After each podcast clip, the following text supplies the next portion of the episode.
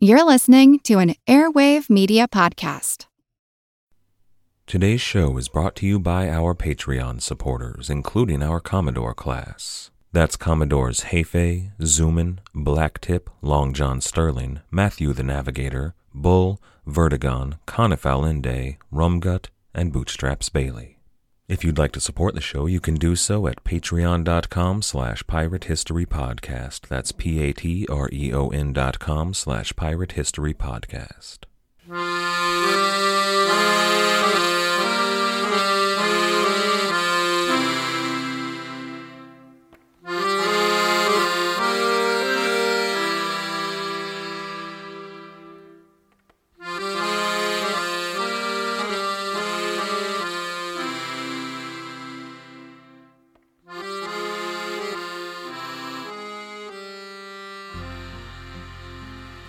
Hello.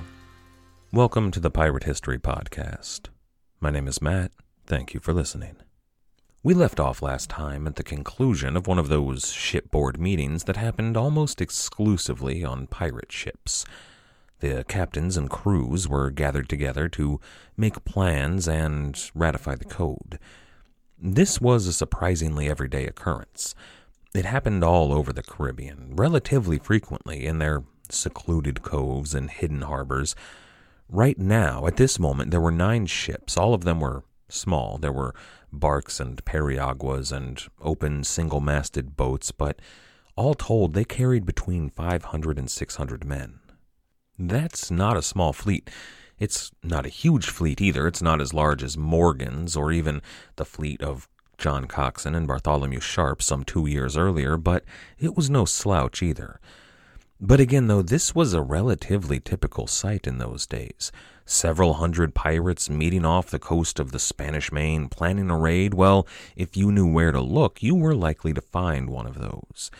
You see, in a lot of ways, this time period right here was the real beginning of the golden age of piracy. Now, of course, that whole idea of the golden age is something historians named the period, and there's endless arguments about exactly what it means when you look back on it.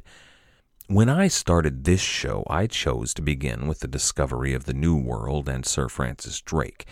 He was the first and the greatest, and certainly the most famous of the English rovers, and he really inspired generations of English pirates to come after. But of course, he wasn't really a pirate, after all. His actions sometimes walked a tightrope of legality, and he had sort of an a sort of a rob the Spanish, ask questions later attitude, but he was still a commissioned privateer of the crown. Now, most historians tend to look at Henry Morgan as the dawn of the Golden Age, that era of buccaneers and the Brethren of the Coast, the combined English and French and Dutch corsairs that were raiding and attacking the Spanish Main with impunity for years. Well, that was a perfect time period, and with Port Royal actually being the hive of scum and villainy that it's been made out to be, it's picture perfect. That Buccaneer era could be, and it often is, seen as the dawn of pirates, but still, something doesn't quite sit right with me. See, Captain Morgan does cut a dashing figure on the labels of bottles of rum, and his myth is certainly one of a bloodthirsty pirate, but to even call him Captain Morgan is something of a misnomer, really. Captain Morgan only properly describes him for maybe four years of his life at most, only two campaigns, honestly, and after that he becomes something else. He becomes Admiral Henry Morgan, commander of the British Jamaica Station, and a commissioned leader of men.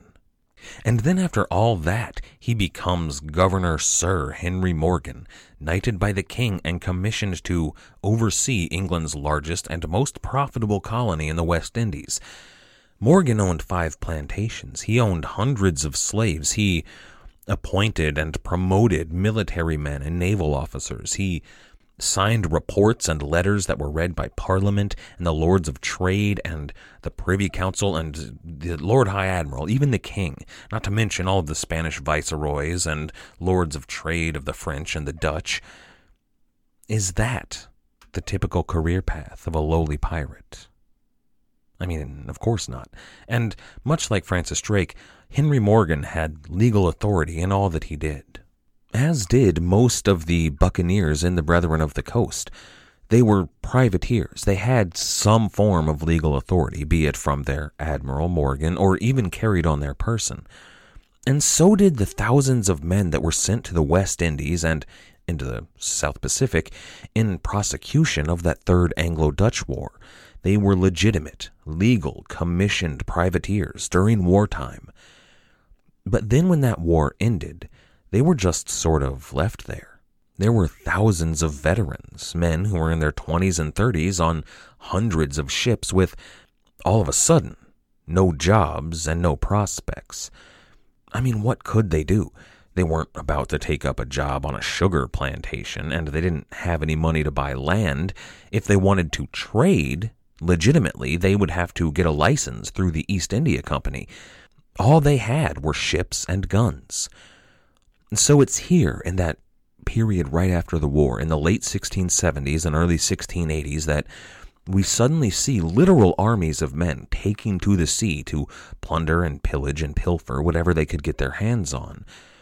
I think it makes a decent argument that this moment, right here, is the dawn of the Golden Age. Now, of course, it's a lot more complex than that in reality, and at best, you could really call this the dawn of the first Golden Age of piracy. This would lead to all sorts of international crises, and you'd think that England would learn her lesson, but we'll see this scenario play out again in about 30 or so years. But this era right here is often underrepresented by popular culture. In the Pirates of the Caribbean franchise, we start off in Port Royal, and the series takes us on to Tortuga. It's all very 1665. But then, out of nowhere, a couple of movies later, we have Blackbeard show up like it's 1718 all of a sudden. I mean, are we supposed to believe that that time jump happened? Or did they just choose to ignore that 30 or so years? I think something here is a symptom of how the pirates in this underrepresented time were portrayed by their contemporary writers. Alexander Exquemelin was perfectly happy to embellish in his story. He was willing to sex it up a bit, add in a dash of torture here and there, and then top it off with the main character burning Panama to the ground and holding a Spanish princess hostage as a prospective concubine. I mean, that's a great story.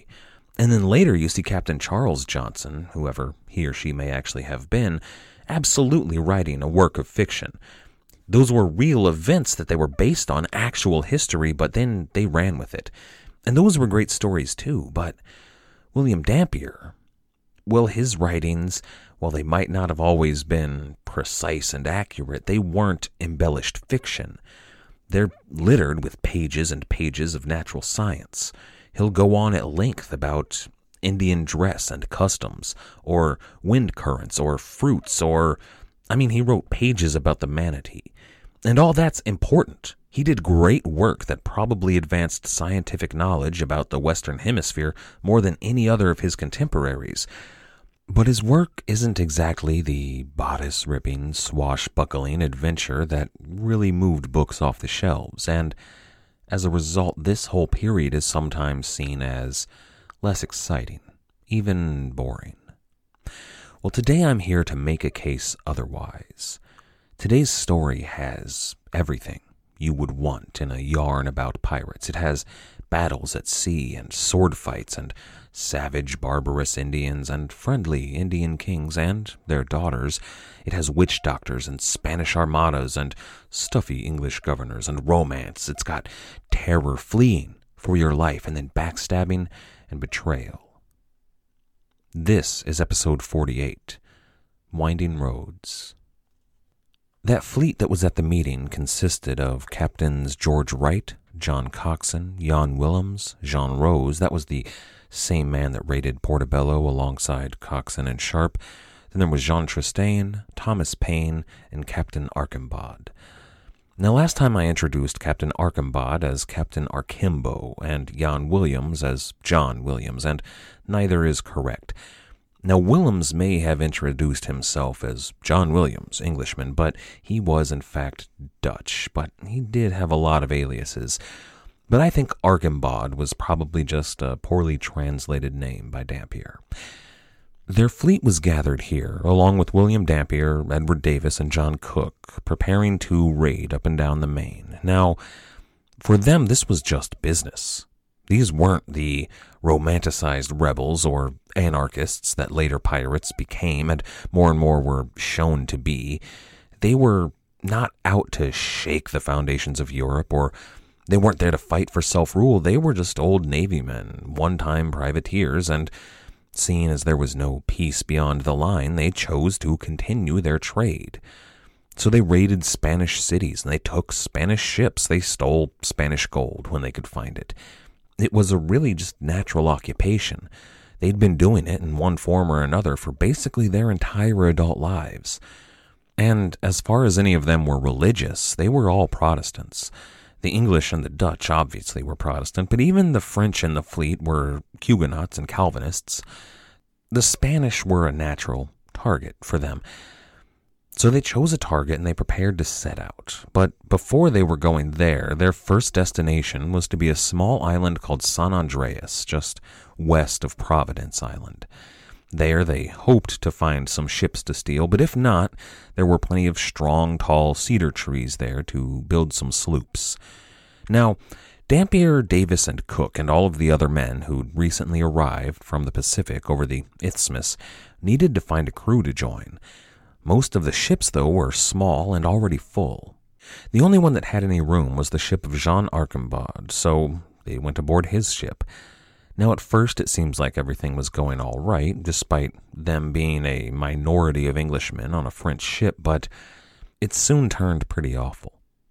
According to Dampier, the French were lazy, incompetent seamen. Quote, Indeed, we found no cause to dislike the captain, but his French seamen were the saddest creatures that I ever was among.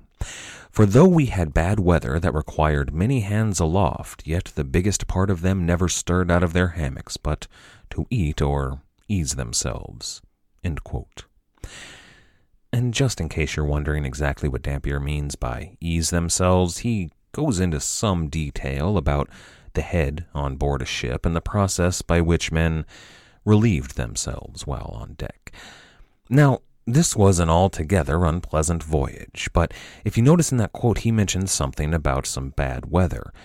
Their fleet was assaulted by a sudden squall and a thunderstorm that followed. It wasn't a bad storm, it wasn't a hurricane, and for most ships it wouldn't have been much of a problem, but these small, empty pirate vessels were tossed around, and quickly they lost sight of one another. Now, the storm didn't last very long, and Captain Archambaud's ship at least survived. The crew got their bearings, utilizing some of Dampier's navigational skills, and they set a course northwest for San Andreas. It only took a few days for them to arrive. But when they finally do arrive, there's no one else there. It's just a small, empty, deserted little island. There are trees, yeah, but around the island there's hardly any fish, and there's no turtles to speak of. There's no birds large enough to bother hunting.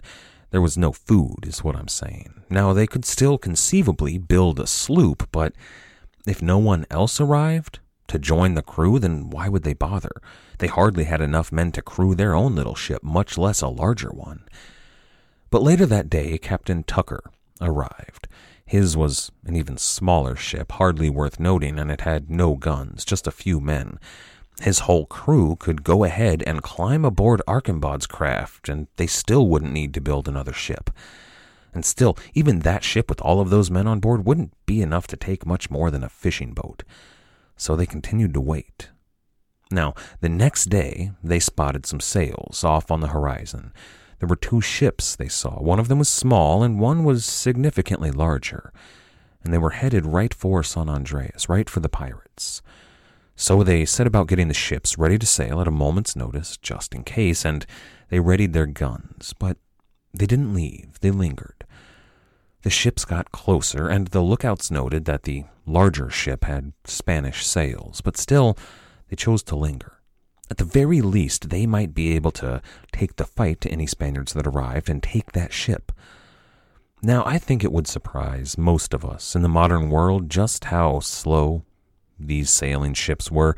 I mean, battles at sea could take hours unless it was one of those great big naval engagements between ships of the line. A sea battle, though, was mostly maneuvering for position, and chases at sea might take days, with very little really changing during that time. And these men waiting on a ship of unknown origin who was potentially hostile, waiting for that ship to arrive from the horizon could take the better part of a day. Now, I imagine it was tense. They didn't know who was out there, but also, don't you think it was kind of dull? I mean, you knew you might end the day dead or in chains, but until then, you would sort of just be hanging around. But finally, the ship hailed them in English and dropped her sails. It was Captain George Wright, who was aboard a Spanish tartan with his old ship in tow. Now, a tartan is a small single masted ship with a lateen sail and a foresail. That is, two triangular sails, one attached to the bowsprit out front and the other attached to the mainmast. Very similar to the sloops that they intended to build, and they would be fast and agile. They would be able to tack against the wind. If you think about a modern racing sailing boat, only, you know, covered with guns and filled with heavily armed killers, well, you've got the picture. For the pirates, this was a perfect prize. If they transferred the guns from Captain Archambaud's ship and as well as Captain Wright's, she would have 12 guns plus four swivel guns that she already carried and about a 100 men. The only problem there was that it would incorporate three ships and three crews and at least four captains, including John Cooke. Now, Wright, of course, agreed to take everyone on board, but they all had to agree to sail under his singular command, and not everyone was willing. Now, John Cooke, William Dampier, and the other Englishmen immediately asked permission to come aboard. They were not at all happy with Archambaud's ship, and they told Wright all about how it was. There was some quavering on Wright's part, but eventually he agreed. Now, this was better for the case of the tartan, but it still wasn't enough to fill her. Archambaud was the sticking point. He didn't want to come aboard, nor did his men. Despite the fact that they hardly had enough men to crew their single ship, well, it was a good ship, and they didn't want to lose it. So they came to a compromise. Captain Tucker would go aboard Archambaud's ship with his closest officers, while the rest of his crew would sail under Captain Wright. And that's not a bad deal. Both ships would be adequately crewed, and they would have plenty of guns between them. Honestly, it was really even a little bit better than having one fully crewed, heavily armed ship. It would give them the opportunity to trap ships between them, or lure ships into an ambush, or at the very least, it would give them a spare vessel should one of their other ships sink. Now, right here, I considered talking all about the backstory of Captain Wright. It's not a bad story, but it's really not a particularly important one here. Captain Archambaud even has a bit better of a backstory, but still, it's nothing special. They were both fairly prominent privateers during the war. They both started off as Navy officers, and they were given commissions to raid enemy possessions. They were even occasionally trusted to carry vitally important messages. And maybe someday I'll talk more about that war, but those are war stories.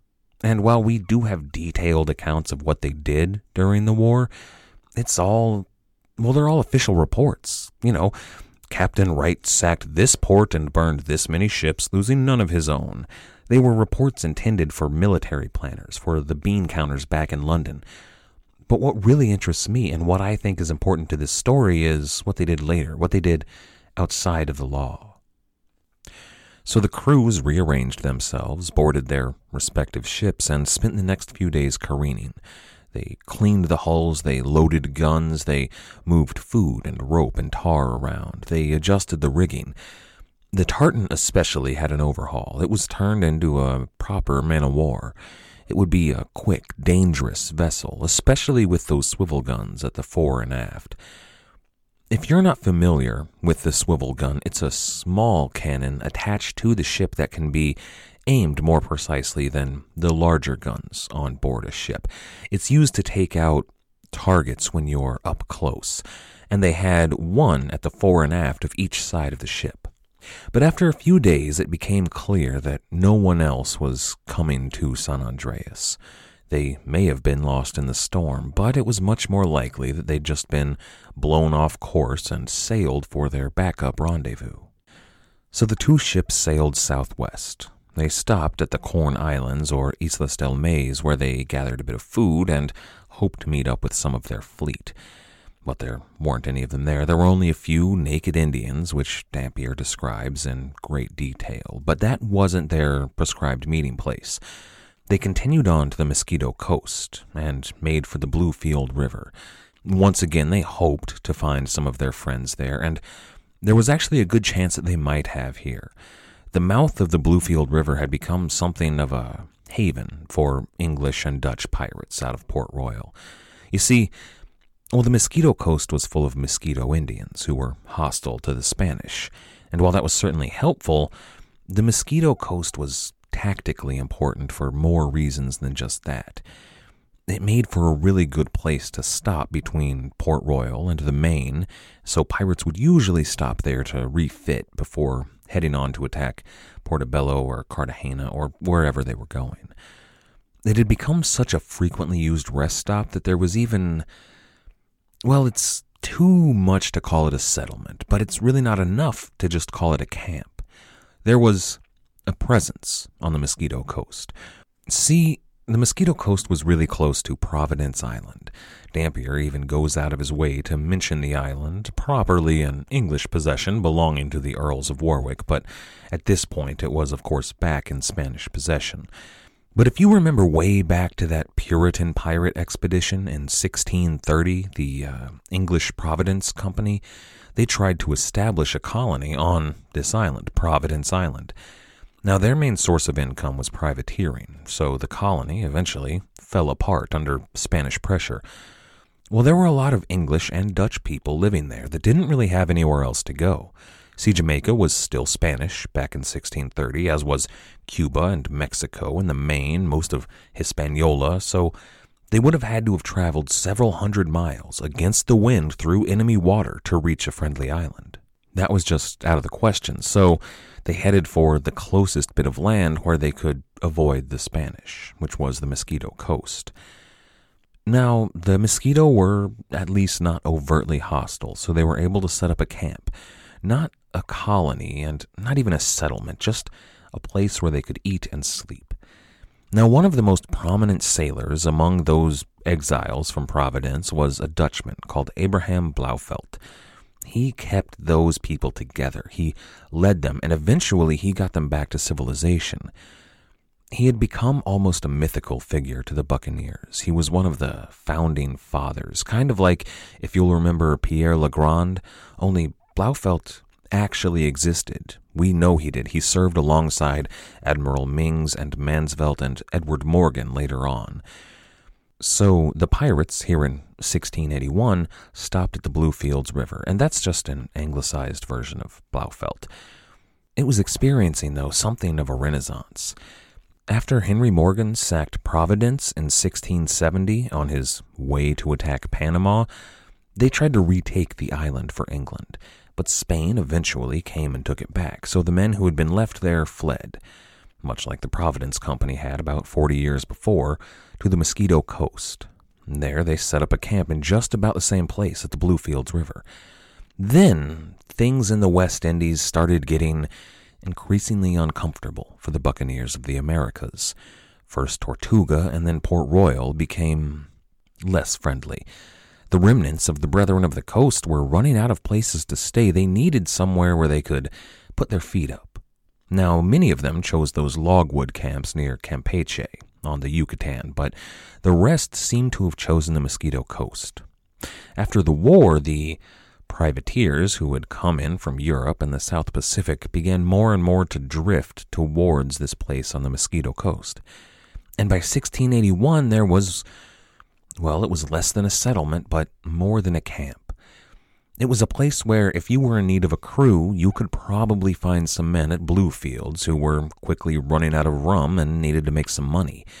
If you were in need of a woman, you could likely find one on some beachside bungalow who would take you in for the night for the right price. If you needed repairs or supplies or just a safe harbor, it could be found at Bluefields, but it was not a place to call home. It was too exposed to be a permanent base, at least for the time being. Still, Wright and Cooke and all the rest stopped off, but they didn't find any of their friends, so they continued on to the appointed rendezvous, the Bocas del Toro, just to the south. It was there, at long last, that they finally encountered one of their own. Captain Yankee was there waiting for them. The three ships, the ships of Captain Wright, Captain Archambaud, and Captain Yankee, lay down anchor, and everyone climbed aboard the man o' war to share their tale. Wright told all about his daring and perilous capture of that Spanish vessel, but Yankee had a more troubling tale. After the storm that separated the fleet, everybody searched around for a while to try and find one another. Now, Yankee found Captain John Coxon, Jan Willems, and Captain Tristane. That meant that everyone had been accounted for except for Captain Payne. Yankee continued the search, but the little fleet there of Coxon, Willems, Tristane, and Yankee was surprised by an armadillo of the Spanish Coast Guard. Those Spanish ships drove right in between the pirate fleet. They split them apart and then they began to open fire. Now, Yankee and Willem disengaged. They tacked away. They tried to make their escape. They were too small to be of any real use. They didn't carry any heavy guns. But John Coxon and Tristane covered them with suppressing fire. However, it was clear that even doing their best, the pirates would be overwhelmed if they didn't make their escape as well. In a very daring move, they both tried to flee at once, in opposite directions. You see, they had ships between them and ships surrounding them, but if they fled at once in opposite directions, they might be able to split the Armadillo in half. If they did so, then it was potentially possible that they could regroup and then take on the Spanish properly. But when they fled, the Spanish flota didn't split. They didn't chase after both ships. They ignored John Coxon altogether. The entire Spanish Coast Guard fleet chased after Jean Tristane. Now, this was a good move by the Spanish. They had a much better chance of taking at least one pirate ship down if they stayed focused and didn't get separated. The other pirates could have rushed in to help, but they probably would have been taken down too. So they just had to watch helplessly as the Spanish followed Tristane. They were unable, or at the very least unwilling, to help him. To quote Dampier, the Spanish fired and chased him, but he rowed and towed, and they supposed he got away. So Captain Tristane had been chased off, and Captain Payne was, well, who knows where. They all kind of assumed he'd been either sunk or captured. And if he did escape, he was unlikely to return this way any time soon. Now, Captain Willems hadn't been seen since immediately after the battle. It appears that once he and Yankee escaped from the Spanish, he fled. So the fleet was in shambles here. They had to decide what they could do from here on out. John Coxon and Jean Archambaud thought it was foolish to continue on. They decided it was best to return to Jamaica or Petit Goave or somewhere where news was bought and sold to regroup, and to plan another venture. Plus, when it came to Archambaud, there were questions about the legality of the expedition now that the Frenchman carrying their commission was gone. But Captain Wright, though, thought he had himself a fine man of war, and he wanted to put her to use. John Cooke and Edward Davis, William Dampier, that whole crew, they thought that that was an excellent idea, and Captain Yankee decided to tag along. So the fleet had been dispersed. Most of the captains that were accounted for were heading elsewhere.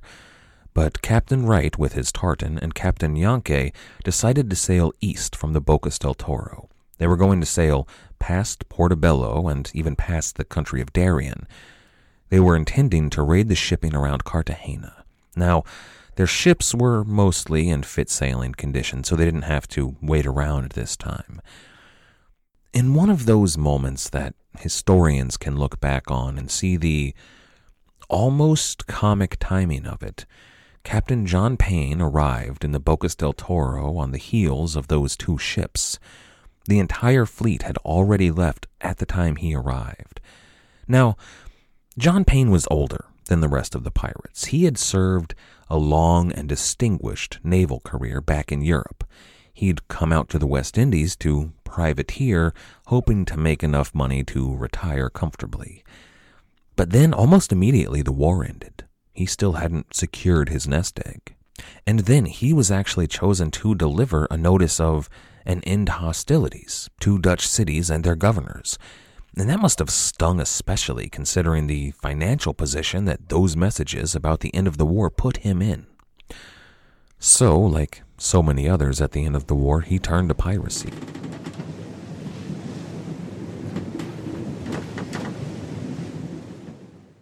Everybody shush! William Shatner has something to say. Kat and Jethro, box of oddities. What do you do when the woman you love dies? Well, of course, you dig her up and you live with her. Aww. The show examines weird things. There are plenty of old photographs from this time period of children out in the streets playing in and among the dead horse carcasses. Oh, I miss those days. Things used to be so much simpler. Kat and Jethro. Then there's the urine wheel, which sounds like a really bad game show. Thing done weird things. Kat and Jethro, box of oddities. That is really mysterious. Join Kat and Jethro Gilliland Toth for the strange, the bizarre, the unexpected as they lift the lid and cautiously peer inside the box of oddities. The Webby Award winning Box of Oddities podcast from Airwave Media. The big difference here, though, is that while he may have been one of the most talented, certainly the most decorated Navy men in the fleet, perhaps in the entire Caribbean. Well, he was probably the best man to have on your side in a fight, but he really wasn't much of a pirate. He knew everything there was to know about sailing and fighting, but very little else that a pirate needed to know. Where was it safe to make camp, and where was it not? Now, the Bocas del Toro were perfect for hiding your ships from Spanish eyes. That was well known. But it was also well known among proper pirates that you didn't go ashore. The Indians in these islands were not mosquito, and they were most definitely not friendly. Quote, the Indians here have no commerce with the Spaniards, but are very barbarous and will not be dealt with. They have destroyed many privateers, as they did not long after this some of Captain Payne's men, who, having built a tent ashore to put his goods in while he careened his ship, and some men lying there with their arms, in the night the Indians crept softly into the tent and cut off the heads of three or four men, and made their escape. Nor was this the first time that they had served the privateers so. Now, that wasn't the end of Captain Payne's career. After his men were killed, he would learn his lesson and sail on. But at the time, that still wasn't known to Dampier and all the rest. They were sailing for Cartagena, past Portobello, past Darien, and on to the coast of the Viceroyalty of Colombia. They did find some hunting grounds there, but nothing impressive. They took typical hauls of corn and hog. They had sugar, molasses, a little bit of tobacco, all told, it was worth a pretty penny for a few weeks' work, but it was nothing on the spices or indigo or good old fashioned silver and gold they hoped for. They met with a Jamaican cruiser, and then they met with another out of Petit Goave who accompanied them for a time, but they came and went. They spent time careening their ships and hunting and genuinely enjoying a leisurely few months pirating about the coast of the Spanish Main. But finally, come August, William Dampier and John Cooke talked Captain Wright into returning to La Sounds Key off the coast of Darien. That's the spot where Dampier and Cooke and Davis and their friends emerged from the jungle a few months earlier. They hoped to find there word of Lionel Wafer. Captain Wright agreed, and they arrived in just a few days' time. As soon as they arrived, they shot off a volley to announce themselves. It was easily loud enough to be heard from shore, and then they sat down to wait. Before long, an Indian canoe set off from the coast, rowing toward them. It was carrying maybe a dozen men, and when the canoe got close enough, it became clear that a few of those men were English. The party climbed aboard. Now, most of them were Indians, which Dampier has described in some detail. He describes them as copper colored, with black hair, strangely cut. They were naked mostly, aside from a small cloth around their waist, and they never wore shoes, despite having small feet. He talked about the paintings they had all over their body, and at length he went on about their jewelry. They had earrings and nose rings and lip piercings that held what he called beards of tortoise shell. But four of the men were English. They were, in fact, men that Cooke and Davis and Dampier knew. Robert Spratlin and William Bowman were there, if you remember those two who refused to cross the river after Mr. Gainey had drowned. The other two were Mr. Richard Gopson, the uh, druggist, scholar, gentleman, the translator of the Greek Testament, and then there was Mr. John Hinkson, mariner. Those two had been assumed dead long ago by Dampier and the others, so all around this was a happy meeting. But Lionel Wafer was nowhere to be seen. Well, he had been loved, but his injuries were, after all, quite severe. That burn down to the bone, and then his river crossing, it, well, it was no surprise he didn't make it. While all of the Englishmen were shaking hands and embracing and enjoying each other's company, questioning each other about just what they'd been up to for the past months, one of them, who was not named, turned to look at those Indians sitting back on their heels, as Indians like to do, all huddled together. And then, suddenly, that pirate exclaimed, quote, Here's our doctor! End quote. And it was, in fact, their doctor, Lionel Wafer but he looked very much to have gone native. He was deeply tanned all over his body, as he was nearly naked. All he was wearing was a loin cloth and a silver sheath around his genitals. Now that was different from the Kuna. They didn't have that little piece of ornament, but he was painted all over in the Kuna fashion, and his hair was strangely cut, as the Kuna wore theirs. And then he had a, a nose ring in his septum, in the middle of his nose. He had earrings and necklaces. He was covered in feathers and beads. He, well, he looked like a native son of the Kuna. I mean, it had only been a few months, but had he already gone native? But as soon as he was called out and recognized by the men, he laughed and he stood and shook hands all around. He'd been waiting to see if anyone would recognize him, and it did, in fact, take them quite a while.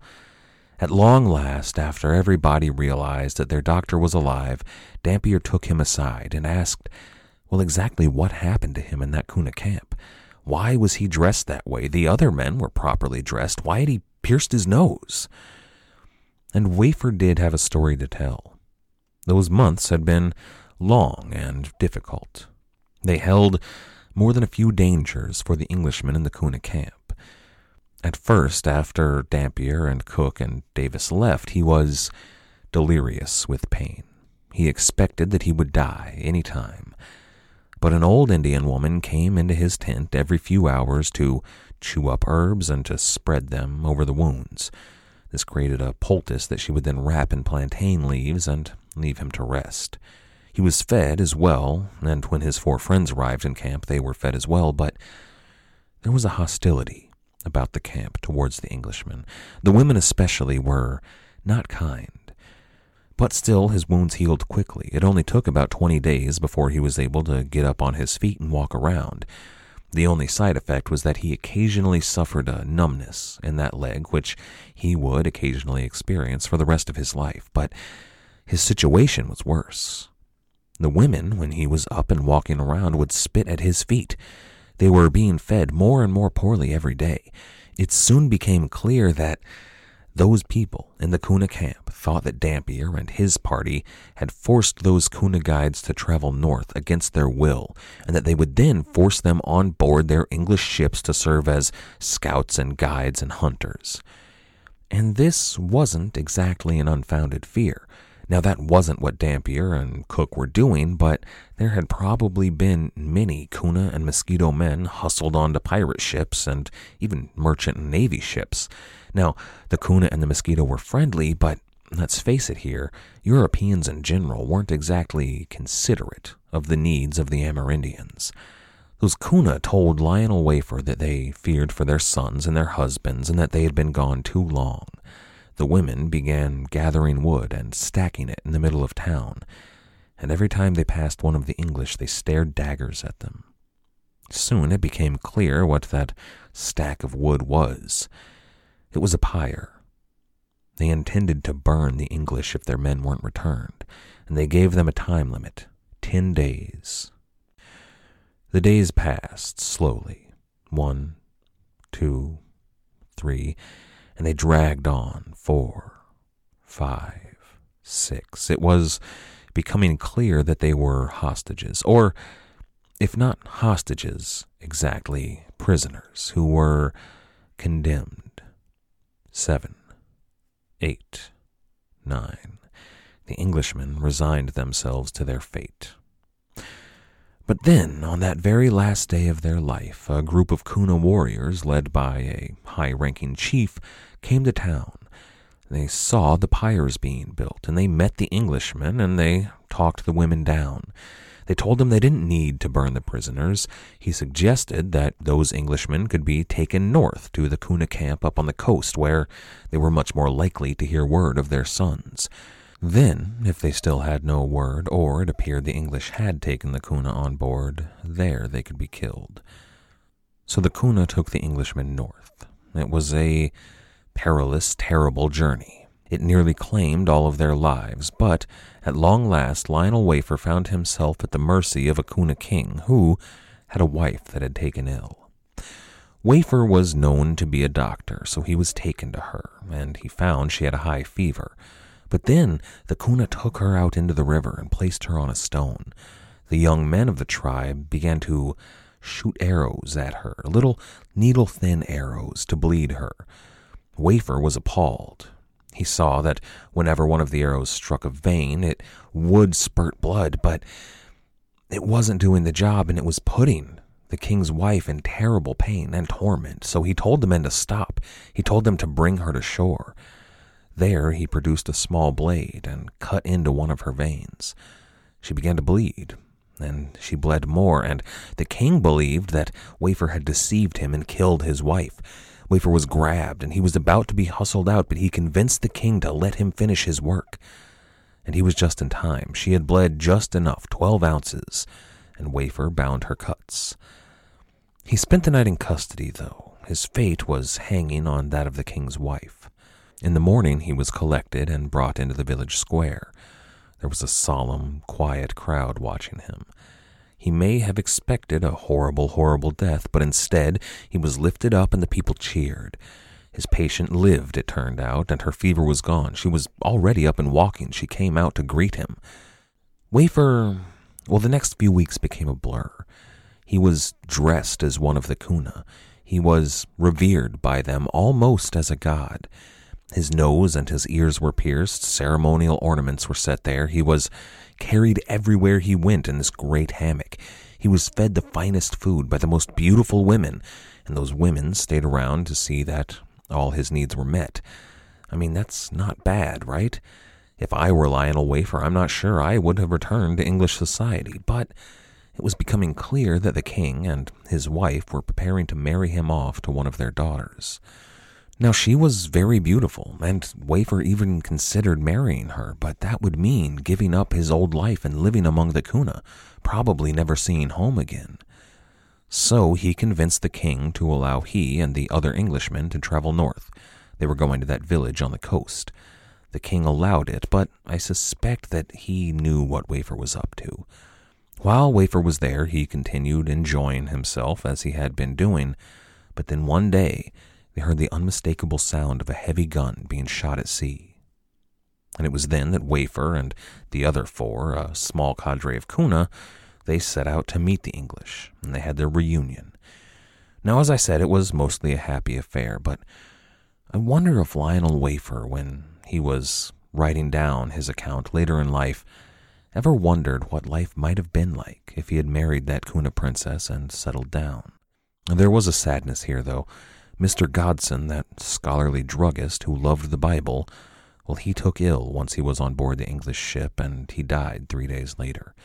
However, he was taken ashore and properly buried in a fashion that would have pleased him. The fleet set out once again. They were headed east, this time beyond Cartagena. You see, Cartagena was too strong to attack.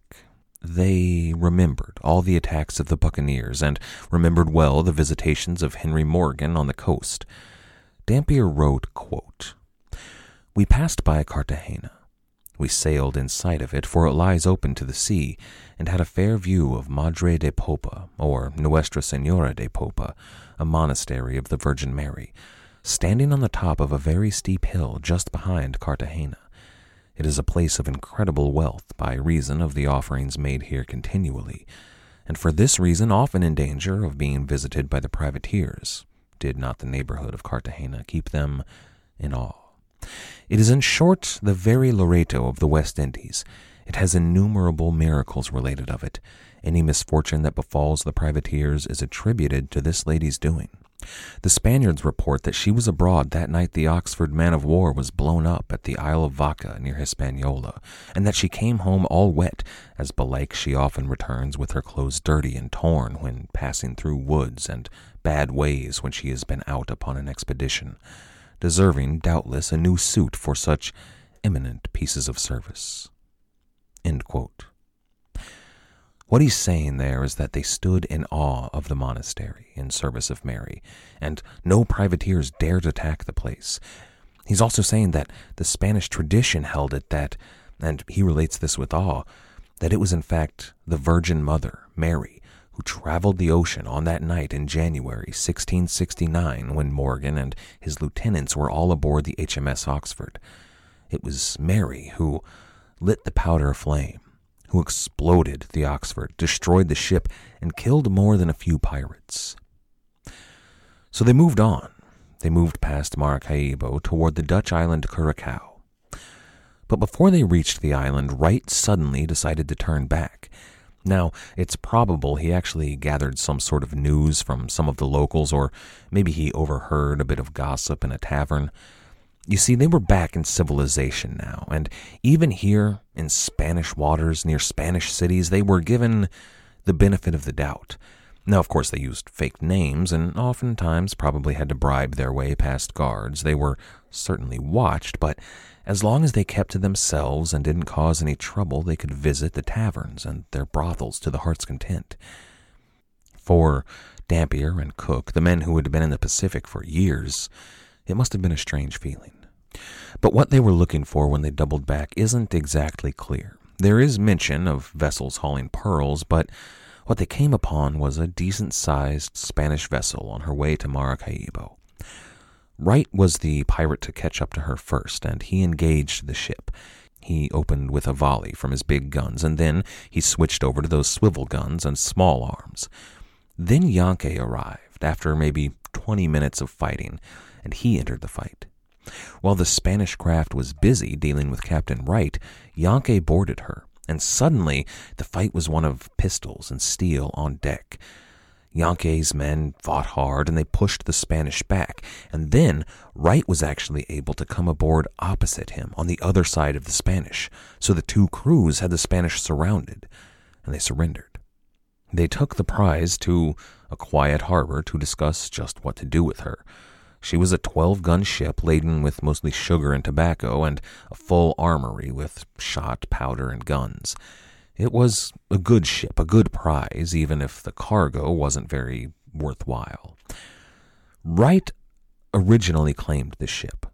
He said he had engaged her first, but Yankee argued that claim. He cited privateer code. He and his men had boarded the ship first and taken the fight to the Spanish. By rights, according to the privateers, it was his, but Wright countered that since he had the only letter of marque in the group, which, by the way, was no longer valid here, but he argued he should get the ship. Things began to get a bit heated. The men raised their voices and had hands gripping their sword hilts with white knuckles.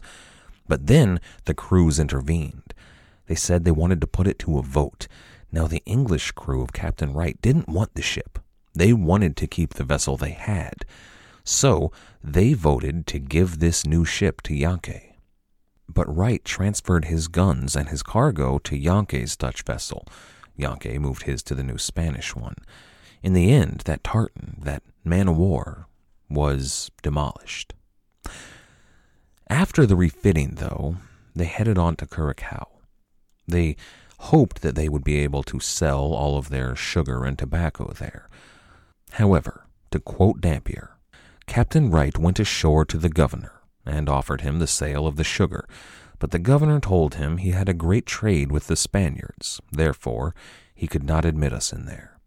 But if we go to St. Thomas, which is an island and free port belonging to the Danes, and a sanctuary for privateers, he would send a sloop with such goods as we wanted, and money to buy the sugar, which he would take at a certain rate. But it was not agreed to. What that Dutch governor, Nicholas van Liebergen, was saying was that he couldn't trade with the pirates here, but if they went on to this Danish island, he would send a ship that was absolutely not involved with them to buy their goods, which then his ship could bring from the Danish port back to Curacao. But to do so, he offered them insufficient terms. And, of course, the governor couldn't trade with pirates here. Curacao was surrounded by Spanish colonies. Spain and the Netherlands were closely allied at this point. Curacao had basically become a giant Dutch warehouse that handled all of the goods Spain needed to sell. It has a fascinating backstory, and eventually I want to get around to telling the story of the Dutch in the West Indies. It's a complicated story, though, and I need to wrap my head around it before I can do it justice. So the pirates continued on. They skipped past St. Thomas and sailed on to what they called Salt Tortuga. Now, that was an island off the coast that resembled a turtle. That was in April 1682. A lot of time had passed. They had pirated about for months. Now, they called Salt Tortuga Salt Tortuga to differentiate it from the French Tortuga up near Hispaniola. That's the city that we've talked quite a bit about, but Dampier just totally brushes it aside. He sounds like some 16 year old punk who proves just how obsolete all of your opinions and reference points are. He's like, yeah, I guess I heard Tortuga used to be cool, but nobody goes there anymore. It's so 1660 late. Everyone goes to Petit Goave now. Why don't you know that? But of course he was right. Tortuga was well past her privateering prime. Now, the pirates knew that they could sell their cargo in Petit Goave if it came down to that, but they had a long way to get there and the whole of the Windward Islands to try their luck. Those were the most densely populated and competitive islands in the West Indies. They were sure to find something there. But they didn't find anything there. No one would trade with them. They had become pariah in those Lesser Antilles. They were chased off at the docks more often than not. Sometimes they were threatened with arrest. Once they were even actually detained until it became pretty clear that a few hundred angry, drunken, armed, and quickly becoming broke pirates would descend on the magistrate's office if they weren't released. Now, they did catch a break. They had been rebuffed by the governor once again and were sitting on the street, starting to feel a bit hungry. Wright was then approached by an Irish trader who was fresh off the boat from the old country. He said he had a hold full of salted beef, and the prices here weren't what he had expected. So this Irishman was willing to trade some of his beef for some tobacco and sugar, which he had a license to trade. He could absolutely move. Now, this wasn't exactly the purses full of gold that they were hoping for, but the men were growing hungrier and more restless by the day. They needed something, so Wright agreed. He also stipulated that they had to throw in a cask of rum. They did have a second piece of amazing luck in those few months that they spent wandering aimlessly around the Caribbean. They happened upon a few other pirates, down on their luck, and what they were quickly realizing was a society that was leaving them behind. Those pirates were none other than Captain Tristane and Jan Willems. As it turned out, they had both made it safely away from that Spanish Coast Guard fleet and made their way here to the Leeward Islands. They were safe and sound, not in a Spanish prison, as it had been feared, but they were just as disaffected as Captain Wright and his crew. Now, this was a happy moment they found out that their old friends were alive and they had the opportunity to share some of that beef and rum, but it soured quickly. You see, these islands, and they were actually leaving the Windward Islands and heading up into the Leeward Islands, But these islands just weren't good places for pirates and privateers. It wasn't dangerous exactly. I mean, they might be arrested now and again, but there weren't pirate hunters or Spanish looking for them. It was just that they were, oh, they were obsolete here. Back in Jamaica and along the Spanish Main, the war was ongoing. Imperial Spain controlled the water and all of the resources, and then old Henry Morgan built fortresses and navies to keep her at bay, and the pirates had to scrape and work for everything, but they were able to make a living. But here, England and France and the Netherlands and even Spain all intermingled. They'd left the war behind them. Now they were concerned with trade and profit and commercial enterprise. The governors were secondary powers on these islands. It was the company that was in charge. Now, that might be the British East India Company or the Dutch West India Company or the French or whomever, but they controlled the ebb and flow of sugar and slaves and cargo and, and profits. These islands were cosmopolitan, international cities, and they were bustling and moving like living organisms. It was a brave new world, and, well, it was one that didn't need men like George Wright or any of his old privateer naval brethren. However, on the other hand, William Dampier and Lionel Wafer, well, they saw this writing as clearly as any of them, but they processed it differently. Dampier and Wafer were educated men. They were relatively cosmopolitan themselves, and they were much more acclimated to the ways of polite society. So they brought what they saw to John Cooke and Edward Davis. This voyage was going nowhere, they said. The fleet had met an impasse, and nothing that these old sea dogs can do would change that. So these men, Cooke and Davis and Dampier and Wafer, well, they were all younger. They were more vital. They were certainly more vital than their captains and most of those men, and they realized that they quickly needed to unhitch themselves from this sinking ship. Cooke and Davis made it their personal mission to capture a ship, any ship they could find, as long as she was seaworthy. As you might imagine, it didn't take long. They were skilled pirates. They sailed on for a bit, but just off the coast of Puerto Rico, they took out a boat and captured a Spanish merchantman who was small and fast, and they brought that ship back to the fleet. Now, this resembled in a lot of ways what they had done back in the Pacific under Bartholomew Sharp. They were acting independently. This time, though, their companions were having none of it. Wright, when they came back, announced that he was leaving the fleet. He said that he was going to try his luck selling this cumbersome cargo elsewhere. He wanted to spread out the web, you know, we'll hit twice the ports that way. Now, it may have been that he was upset at losing so many skilled crewmen. You see, that new ship was filled up with English crew. All of those Pacific adventure veterans were there. John Cooke, Edward Davis, Dampier, Lionel Wafer, even Spratlin and Bowman and Hinkson and then all of the others that had escaped the Pacific, but there were even a few new recruits who saw that, well, they had a far better plan than those other older captains. John Cooke was once again made Captain John Cooke, and they spent a few days getting their ship ready. They turned her into a bona fide pirate ship. She was lean and she was fast, and then they anchored off the coast of Hispaniola. They were coming very near Petit Goave, which many hoped would be the end of their journey, where they could sell their cargo. But in the night, while the Englishmen were sleeping and finally feeling secure for the first time in months, a fleet of canoes rowed over to their new ship. They were skilled and rowed silently. The men in those canoes climbed aboard this new-found English ship without so much as a noise. They drew their cutlasses and their pistols.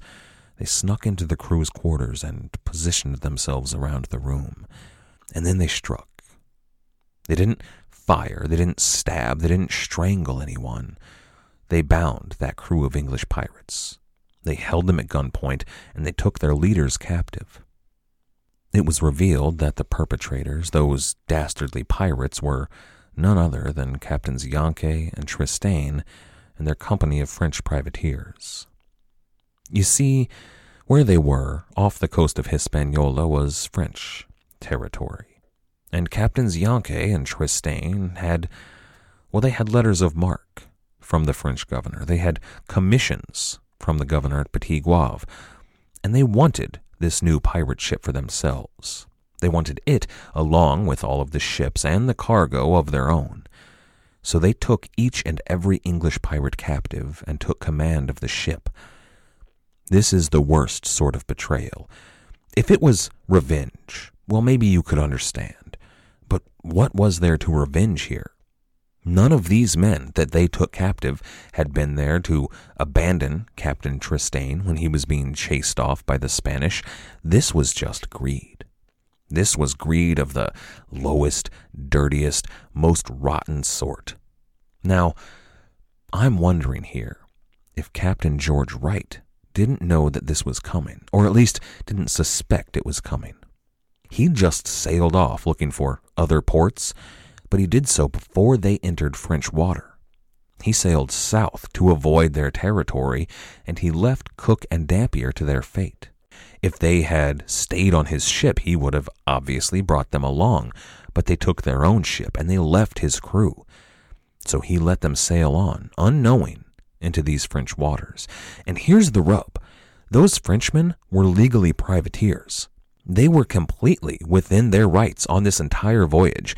They were seen to the will of the governor and, by extension, of King Louis XIV. The English, though, were nothing more than pirates. They had zero authority. This was, on some level, the duty of those scheming, vile, detestable French dogs to turn them in to the authorities in Petit Goave. They were doing the right thing.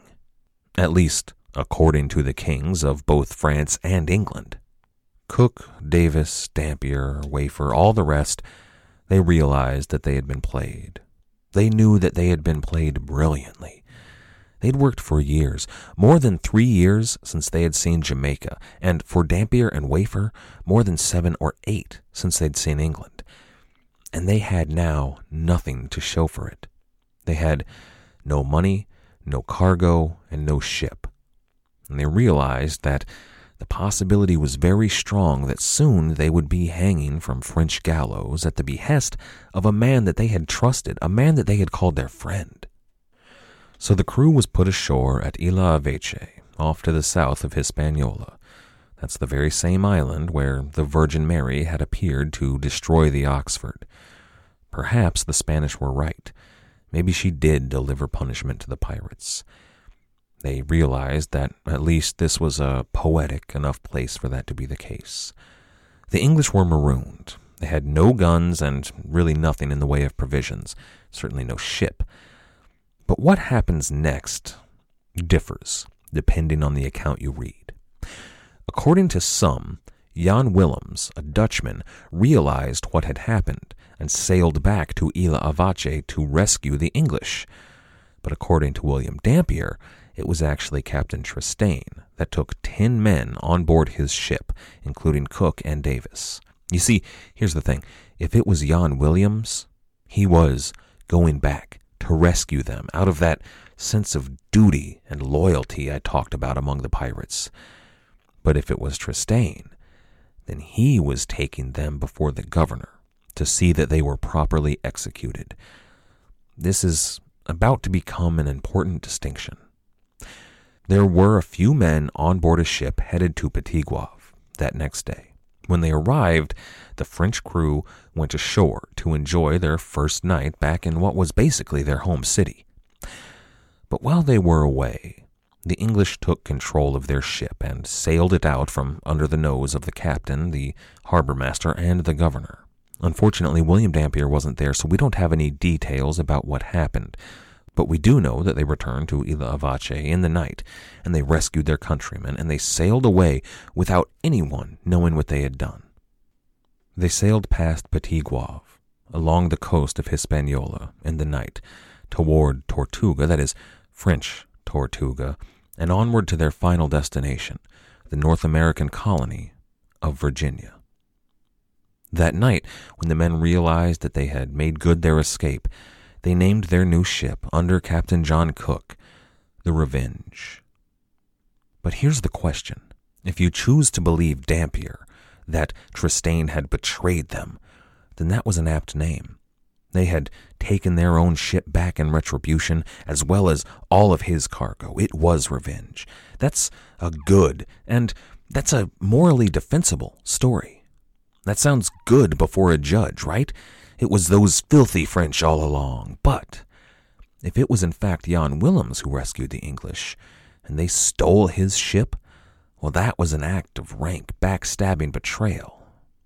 And, well, considering what was going to happen in the story to come, the name Revenge takes on a hint of prophecy. Next time, we're going to take a step back from what the crew of the Revenge was up to. While they are whiling away the days in Virginia, we're going to return to Jamaica. We're going to look at what happened to Lord Carlisle, Henry Morgan, as well as the militarization of Jamaica and the Caribbean. At the end of last week's episode, I mentioned the colony of Libertalia. Now, one of you got in touch with me on Twitter and asked for some clarification on that. They were absolutely correct, and I'd like to clarify. The colony of Libertalia was mostly fictional. Now, we're going to talk all about Libertalia, the myth and the reality of it. But the conversation we had got me thinking. In fact, it changed the entire thrust of today's episode. I had an episode, Questions and Answers Part 2, written out, but after having this conversation, I couldn't get this idea out of my head. I wanted to talk about who these people were and why they were doing what they're doing. It's something that we need to remember to look at because what these people were doing was entirely separate from what Morgan was doing. And it's entirely separate from what Captain Kidd is going to be doing, or what Avery is going to be doing, or what Blackbeard is going to be doing. These are different people in different ages, and we need to discuss the motivations of them as people rather than one note characters. And thank you to everyone for listening as well as everyone who has helped support us, either by leaving us a review on iTunes or wherever it is you listen to the show, or by supporting us on Patreon. I couldn't do this show without you. To all of you, thank you very much. Our theme music today was The Old Captain by the fantastic band Brillig, or as the young lady who may be our youngest listener likes to call it, the Ladies' Song. If you haven't checked them out yet, I certainly suggest you do so over at brillig.com.au. That's B R I L L I G.com.au. After you're done over there, why not check out our website at piratehistory.com, or you can get in touch with us at Facebook, Twitter, SoundCloud, or YouTube. As always, and most importantly, thank you for listening.